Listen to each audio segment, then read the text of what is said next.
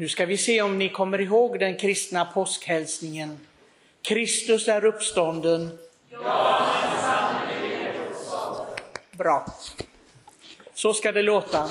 Men så ska det låta också i livet, hur vi lever. För det är det vi tror på, det är kärnan i vad vi tror på. Det är kärnan i vad vi ska leva för. Kristus är uppstånden, ja han är sannoliken uppstånden. Och även i mitt liv är han uppstånden.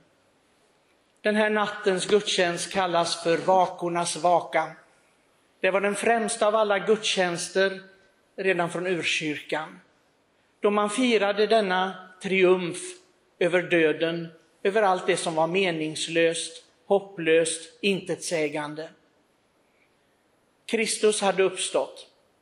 Men de första som såg honom, Maria från Magdala, kände inte igen honom. Han fick kalla henne vid namn och då förstod man att han var förvandlad.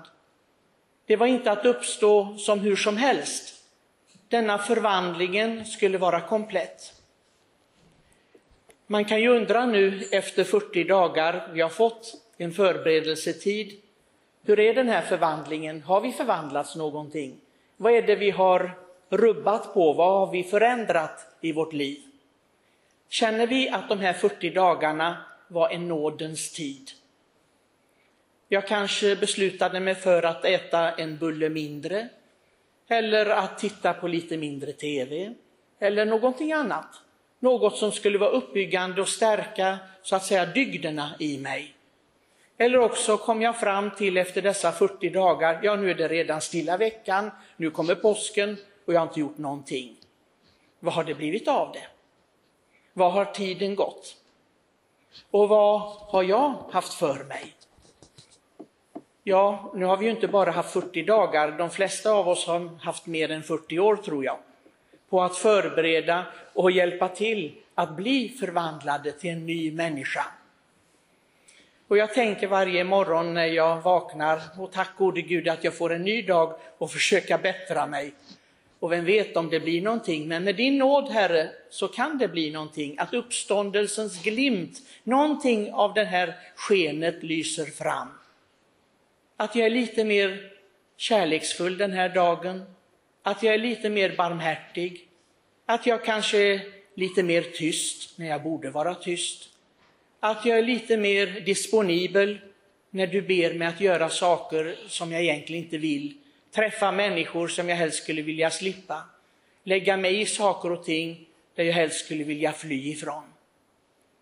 Att vara din, helt enkelt. Vi har mediterat de här dagarna över relationer. Det är det det handlar om. Påsken handlar om relationer. Jesus, han valde ut sina vänner. Ja, han kallar dem för vänner. Ingenting mindre. Inte tjänare, inte slavar, inte underordnade, inte anställda. Vänner kallar han dem. Och vi ser det här gänget som kanske skulle förvåna oss. Därför, om nu han är Guds son, kunde han inte välja bättre. Det var bara en av dessa tolv som höll måttet egentligen. De andra, de svek, var och en på sitt sätt. Judas Iskariot, han svek mest genom att inte ha förtroende för Herren att komma tillbaka till honom. Det var det största sveket. Inte att han sålde honom, inte att han var besviken på Jesus. Men att inte komma tillbaka. Det gjorde ju de andra tio. De försvann när det verkligen gällde. Och så kanske många av oss gör. Vi lämnar Jesus i sticket och är inte med honom. Vi förstår och vi tror på att han är uppstånden. Han har makten, han ser härligheten, det är han som är vår framtid. Men ändå så låter vi honom vara där. Vi kanske inte vågar bekänna sig oss till honom, inte vågar stå upp vid hans sida. Det är många sådana tillfällen i livet. Inte bara när folk frågar oss, är du kristen, är du katolik? Och vi kanske gömmer oss. Vi kanske till och med skäms för kyrkans lära och säger, den är så gammalmodig, jag vågar inte stå för den. Ja, det är ju inte att leva ett uppståndet liv precis. Vi ska våga. Det gjorde de. Till slut kom de fram allihopa. och de fick ge sitt liv. Den som inte behövde göra det på, i martyriet, det var aposteln Johannes. För han hade hela tiden haft förtroende för Herren, hela tiden stått vid Herrens sida. Och därför behövdes inte martyriet, för det är det sanna martyriet. Att stå vid Herrens sida hela tiden. Och det är det som förväntas av oss. Om vi verkligen tror på hans uppståndelse, om vi verkligen vill ta del av hans liv. Att vi vågar säga ifrån i de stora frågorna och även i de mindre. Att vi vågar tala om det som är viktiga frågor i samhället, men på ett kristet sätt. Stå upp för vår kristna tro. För annars är det ju humbug, annars är det ju bara fantasi. Annars lever vi i en värld som inte har med Guds värld att göra. På långfredagen så påmindes vi om det som är vårt motto. För det är Herrens motto. Hans livsprogram, mitt rike är inte av denna världen. Det kan inte finnas, och det säger jag ofta, bittra och förgråtna kristna. Det kan inte finnas kristna som är besvikna på livet. Därför att en kristen vet att Herren har gett var och en av oss det livet som vi är kallade att leva. Han har ställt oss på den platsen han ville ha oss. Han har gjort oss på det sättet han ville ha oss. Vi har ju läst i de här läsningarna allt från skapelsen till hur Gud har erbjudit samarbete med människor. I Abraham, den största trons fader, så frågas det: kan du offra det käraste du har? Jag undrar hur var och en av oss skulle svara om vi blir tillfrågad på det viset, ett sånt dramatiskt sätt. Offra allt du har, det käraste du har, så ska jag se om du verkligen tror på mig.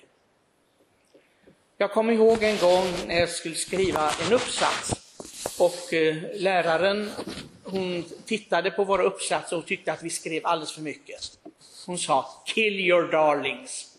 Ska du nå någonstans så ska du kill your darlings. Ja, då ska jag slakta mina älsklingar. Vad menar du med det? Sa jag. Ja, det du tycker bäst om, stryk det, sa hon.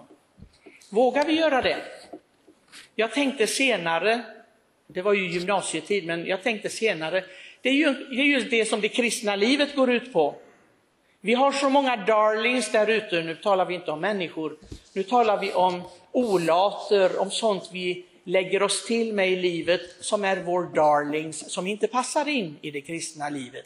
Vågar vi kill den? Vågar vi det? Vågar vi säga nej, mitt rike är inte av denna världen, och det, det är så jag ska leva. Och var och en vet med sig själv vad det är att leva ett uppståndet liv, vad det är som måste bort för att jag ska leva helt fritt med Kristus. Han är vårt liv. För oss kristna finns det inget annat liv. Det finns inget annat alternativ. Och det borde vi påminnas om varje dag. Så därför, den här posthälsningen, det är inte bara en fras, en vacker triumffras. Det är ett livsprogram. Så Kristus är uppstånden. Ja, han är sanneligen uppstånden.